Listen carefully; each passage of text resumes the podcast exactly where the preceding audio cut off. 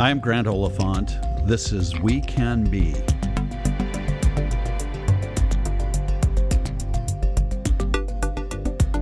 As a child, my next guest found exhilaration in the run from the car to the creek that ran behind her family's ranch in the Northern California woodlands. Rue Mapp has kept that sense of wonder, and her explorative spirit led her to found Outdoor Afro, the nation's leading social network that celebrates and inspires African American connections in nature. Started as a blog in 2009, Outdoor Afro quickly gained national attention, spreading across the country and garnering Rue media profiles on CNN and NPR and in the Wall Street Journal, National Geographic, and proving that she has definitely captured the zeitgeist Oprah Magazine. She has been a part of Michelle Obama's Let's Move initiative, received the National Wildlife Federation's Communication Award, and was recently honored with the 2019 Heinz Award in the Environment category. She is also just an incredibly wonderful person, smart, thoughtful, and fun. Rue Mapp, I'm really grateful to have you here. Oh, thank you so much for having me. I have to start by just acknowledging that you and I had never met until I made a phone call to you to tell you that you were the 2019 winner of the Heinz Award in the environment. What was that like? To say it was a surprise is an understatement. And as you explained the award to me and what it meant, you know, that this was about lifting up a value of a family that they wanted to continue to honor in perpetuity and that I got to be a part of that mm.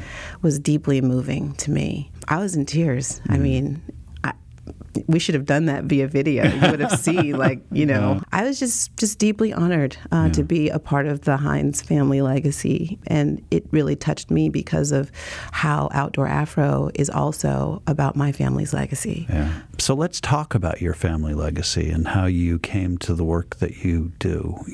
You grew up being exposed to two worlds in multiple ways. I think it's fair to say. Can you tell us a little bit about the childhood that brought you to where you are? Yes. Well, my parents, they came from a, a Jim Crow South. I often refer to as they came in search of the warmth of other suns. Uh, Isabel Wilkerson wrote an amazing book about the great migration of African Americans from the South to the North and the East and the West. And, and my parents were a part of that. And I had previously thought it was so much about economic opportunity, but it was also this longing for freedom mm-hmm. and humanity. It was called the Great Migration. It was the outpouring of six million African Americans from the Jim Crow South to the cities of the North and West from the time of World War I until the 1970s. It was a decision to leave all that they had known and all of the people that they had loved and to set out for a place far, far away that they had never seen in hopes that life might be better. This was the first time in American history that American citizens had to flee the land of their birth just to be recognized as the citizens that they had always been. And what my parents brought with them to Oakland, California was this love of the outdoors and nature. That experience of growing up in both Oakland and in this ranch about 100 miles north of Oakland. Did, did they own the ranch? They owned the ranch, and it was about 14 acres. It was mm. along a creek the thing I love to do is to just jump out the car as soon as we'd arrive and head down to the creek to see what was new. Mm. To see how the tadpoles turned into frogs or to check out the levels of the creek after a rainy season. I was able to ride my bike, you know, just in these quiet, quiet roads and see these stars that would just pop out in the sky. And then there was hunting and fishing and laying up vegetables and fruits. Mm. My dad made wine, and it was not just the experience of being outdoors and to have this nature know how instilled in me, but it was also this place of hospitality where people in our family who didn't have access to that kind of nature could come and feel welcomed. And there were times we had so many people spending the night that people were sleeping on the kitchen floor. Now, you know, Yeah, that means they. you know it's a full house. That's right. and so this thread of loving land and loving people, you know, really uh, informed the person that I am today. And then I continued to do those things back at home in Oakland through Girl Scouts and, you know, other environmental education opportunities. But there was really nothing like having this experience of witnessing wonder and just the way that people got to be and to be free of those isms that plague us in our day to day lives. You have siblings, right? I do. I and are do. they as into nature as you are from that experience? Or Yes and no. I think I definitely went a lot further with it um, because I was able to build on those experiences in some pretty profound ways that uncovered the opportunity in nature to learn not only about nature itself, but to learn about myself. I often talk about my experience with Outward Bound, how I learned the lesson to trust my feet, uh, mountain climbing for the very first time, and really having a panic attack on the side of the mountain. I couldn't see. It was a night climb. We were going to camp at the summit. And at the point of breaking down, my instructor leaned over and said, Rue, just trust your feet. And those were these magic words that helped me to just scamper up to the top. Right. And I've been trusting my feet ever since. And that's when I knew that nature was a powerful teacher and, and that was the lesson I needed to learn at 20 years old that I could dig in and I, I could move forward. I knew the lessons that I learned and I wanted everybody to have access to that knowledge. And that desire ultimately led you in, I think, 2009 to write a blog, and that became the idea for Outdoor Afro. Would you tell us a little bit about that? Yeah, you know, it was one of those moments, you know, where I was asked a question by a mentor because I had started a family and had three kids. And by the time I had this conversation, I was no longer married, still with three kids, thinking about going to grad school. And that would have required a lot of change in my life. And my mentor, she says, if time and money were not an issue, what would you be doing? Hmm.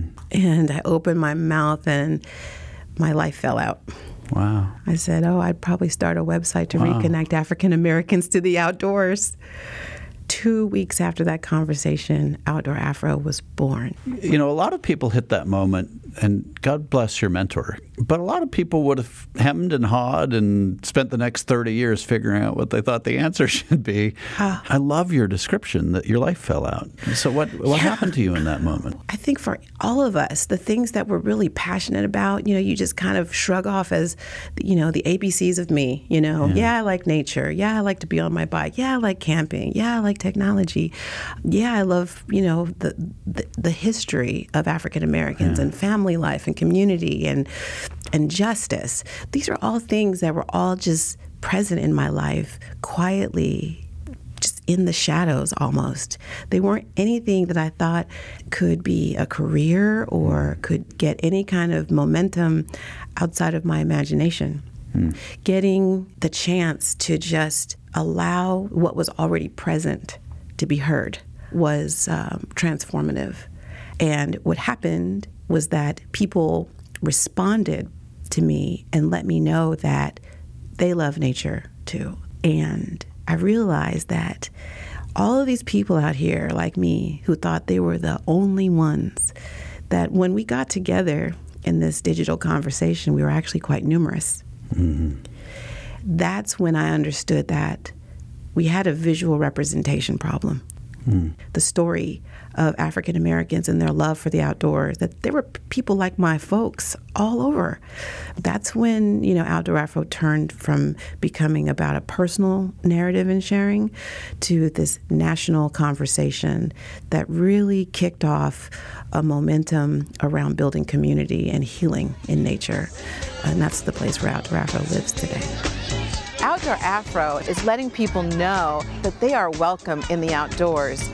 Not only to connect with birds and other wildlife in our habitats in these natural spaces that bring us so much joy and peace and tranquility, but they also have this invitation to connect with each other and to build community and ultimately to find healing. Nature's for everybody. You don't have to be rich. You don't have to be poor. You don't have to be somebody that uh, is a survivalist. It's just it's an escape. It's something. It's it's there for all of us. The very next year, Michelle Obama comes calling. Is that right? That you, you start getting involved in Yeah. sort of national things. Yeah, it was really, you know, much like your call a couple months ago. Uh, you know, I get this email from the White House. It started off the White House cordially invites you to, and I'm thinking, weigh in on healthcare, make a donation. Right, right, And then I'm reading along and it's talking about conservation. It's talking about reconnecting Americans to public lands. It's talking Mm-hmm. about all the various agencies that are going to come together in an unprecedented way to talk about the America's great outdoors. And that brought me into a room of conservation leadership from around the country. And I didn't even know any of these people existed. Okay. like I was just minding my business, doing my blog and working at the Audubon Society part time and didn't know that I was connected to a much bigger industry and conversation about conservation and that I too could be a conservationist. Mm-hmm. And then subsequent to that, I was invited by Michelle Obama's Let's Move to talk about the rollout of the Let's Move initiative. Experts tell us that kids need 60 minutes of activity a day to grow up healthy. And we know that regular physical activity boosts kids' concentration and creativity and is even linked to improved academic performance.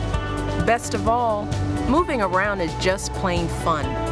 And one of the most fun ways to get moving is by exploring America's great outdoors. No matter where you live, there are places near you to get out and get active. From biking around your neighborhood to playing tag or capture the flag in an urban park. From hiking on a mountain trail to paddling around a lake or catching an early morning wave. The great outdoors is America's first and best playground. So what are you waiting for? Grab a backpack and get moving outside with your family today.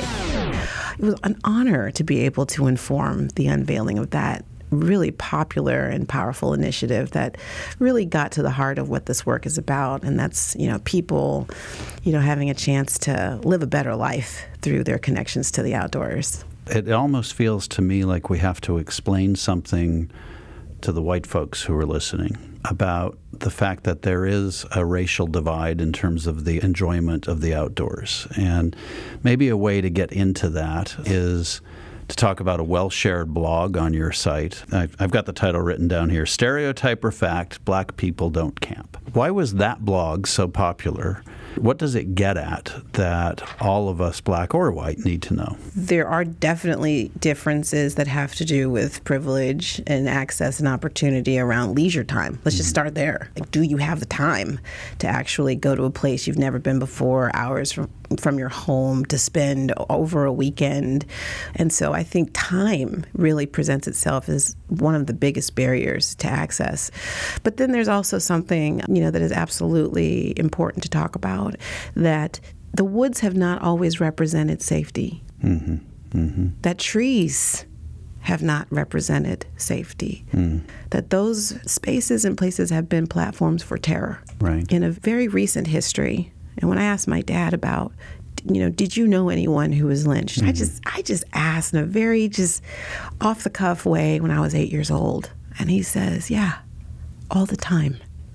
Really? So when you think about going out into mm-hmm. the woods and doing something where you don't have your community accessible to you, that's a pretty big ask mm-hmm. for some folks. And even to this day, safety is what mm-hmm. comes up for people, not this bucolic, leisurely, Right. you know, inspirational experience all the time. Your notion of the trauma that lives within black folks around nature potentially reminds me of the science that we're now learning about epigenetic trauma and Yes. the traumas that are handed down to us Yes. in our genes essentially. So it's not as though you forget that history. It also gets affirmed in, a, in, in ways that many people, you know, if you're not the only in the room, if you're not the person who is considered different, you never think about it. Yeah. But the blog I was mentioning earlier, the writer, and I think she's a member of your team, writes about um, being on the on the hiking trail and encountering a group of white hikers who treated her with suspicion Yes. wanting to know why are you here? Yes. Can you just say a little bit more about that? It's a fairly common experience, quite frankly, um, especially when we come out as groups. Another leader in our network had a similar experience where there was a the inquiry of, of what what is this group doing? What is your purpose? They yelled out racial slurs at us. And this happened on multiple occasions throughout the couple of days that we were there. You know, in dealing with situations like this, you kind of have to, to me, rise above or at least try your best to do so. And that's what we did. So we let a lot of things roll off of our backs and, you know, kind of tried to ignore things. Saturday night, it got to a point where that was not an option anymore. So we then notified the campground personnel who went and spoke to this group, and whatever was said enraged them even further. And from that point, things just got really crazy. And the main aggressor of that group then charged our campground, yelling that he was going to kill us and using racial slurs while doing it. This is a family camping trip. So there were kids, there were elderly people. It was one of the most scary situations that I've ever been in in my life.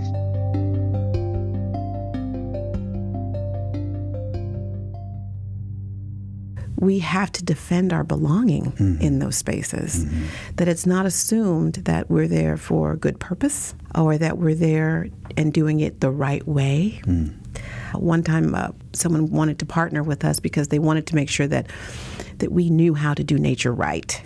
How did you react to that? Well, with grace. Yeah. yeah. Again, we're back to the asset based conversation with Outdoor Afro that does not live in the pain, but lives instead in the healing and in the aspiration. And I think a lot about our nature teachers, people in our own families.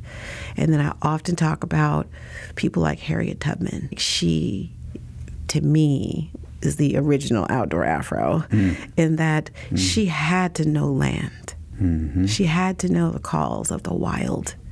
She had to know the stars to navigate. It was that knowledge, that nature know how, is what helped her to get people free. Mm. And we have that opportunity through this work to help us unlock that freedom.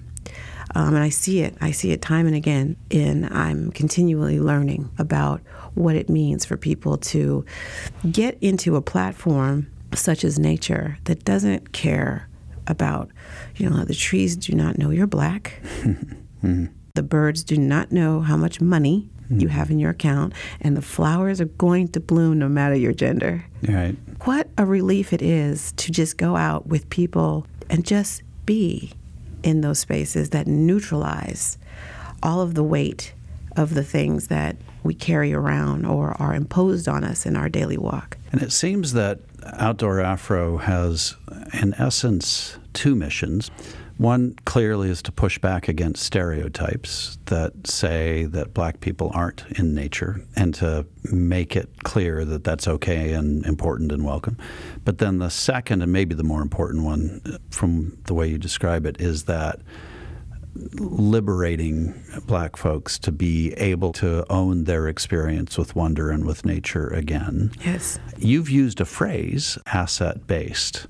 I'd like you to unpack that. You know, when you talk about that as an antidote to the historical trauma around nature, mm-hmm. what does that mean? I think in the traditional environmental and conservation world, you know, we have the story of we must go and rescue the poor black children from mm-hmm. their community and take them to the wilderness for them to have a conversion experience mm-hmm. that will undoubtedly mean they'll be environmental stewards. And they'll go home and they'll convert their families to become environmental stewards. People just rattle that off mm-hmm. as though it's something that really happens, and that's not really true. People have a connection to nature already. And when people say things like, well, black people don't. Once you go there, you're in a corner, you're defending something. And so I love to instead start questions or start the conversation with, here's how. Hmm. And that's way more generative and fun. And it also really helps us to be more reflective. There's an equalizing opportunity, mm. I feel, so that we're not othering right. and that we're honoring exactly where people are and really validating where people are and not uh, relegating outdoor experiences to what you see in the mainstream magazines, which haven't done a great job of telling the story of everybody in nature. There's substantial research at this point about the health effects of exposure to the outdoors in terms of helping people to cope with stress, with inflammation, with heart issues, and on down a list of modern afflictions, which are in many cases so stress related. Nature, it turns out, is an antidote to that. Also helps with learning. There's been a lot of writing about that. Yes. Do you think of access to nature as a basic human right? Absolutely. Absolutely. Because, I mean, as you said, if you have these huge disparities of access, mm-hmm. that they're going to tie closely with quality of life and opportunities to survive. Right, right. It's mind boggling that in one generation, we've lost that connection. Mm-hmm. I'm sure that when you were a child, you probably had a square mile that you could roam mm-hmm. without a cell phone. That's right. You know, in fact, I remember getting kicked out of the house. Yeah. You cannot come. Come back in hours. Yeah, right. You can't come in. The water hose was your water source. Right, right. and I just think about the grit, you know, the executive thinking, you know, the problem solving, the ability to just dust off and, and keep going. Yeah. That I, I know that my children, they have a harder time accessing those skills because they just did not have that kind of access to nature and the ability to lead as a young child in those spaces that were the domain of, of children and the wild. Hmm. How is it to be doing this work at a time where the conversation about both nature and race are so broken? Yeah. And where from the top of the political leadership, a set of messages is repeatedly coming that we don't really much need nature. In fact, we're almost engaged in a war against it. And that the divisions between us along racial lines are actually to be exploited. How does that affect your work and how does it affect you psychologically as you do it? I had no idea how urgent this work would be. Mm-hmm. I have become incredibly grateful to have work that has been a source of healing that I can lean into with others in times of trouble. Mm. There was, uh, as you know, a few years back, this peak of awareness and tension involving, you know, the police-involved violence. Right. People were taking to the streets and they were protesting. I didn't know what Outdoor Afro's role needed to be in that moment. Do I take to the streets? Do I get my sign and be out with the crowd? And I was walking in my car in Oakland, and you know, helicopters are all out. People are boarding up their buildings with plywood. And through all of that noise, the answer came. And the answer was, You do nature, Rue. Hmm. That's your lane. Mm-hmm. That weekend, I brought together partners and about 30 people uh, that we reached out to in our local network, and we did a healing hike. And we got into those coast redwoods, and I could just feel the stress falling off of people. Mm. And it wasn't all black people, and it wasn't all the same opinion mm-hmm. about what was going on in the world. Mm-hmm. But in that space, we it was a moment of equalization. We were equalized, and we were distressing. There were no police and riot gear. Mm-hmm. And there's a stream at the bottom of this redwood bowl. Once we got there, as we were walking along it, I knew that we were doing what African Americans have always known we could do, and that's to lay down our burdens down by the riverside. And it just made me double down on making sure that we lifted up that opportunity for everyone in the work that we do and getting people outside. That's so beautiful and so striking. You know, so often we think of nature as a place to escape to and escape from. We rarely think of it as a place to make connections and find common ground. You just described it as a place to find that. Absolutely. Is that common in the work that you do? Yeah, it's intentional. I mean, we've been mm. doing healing hikes ever since. Yeah. It's now part of the curriculum that we use to train our outdoor Afro leaders so that they can go out in the world and, and lead with, you know, confidence, but also resiliency mm. against the stereotype that persists. And I just hear so many stories where people's lives are just transformed, mm. not because they are participants in nature, but they are leaders in nature.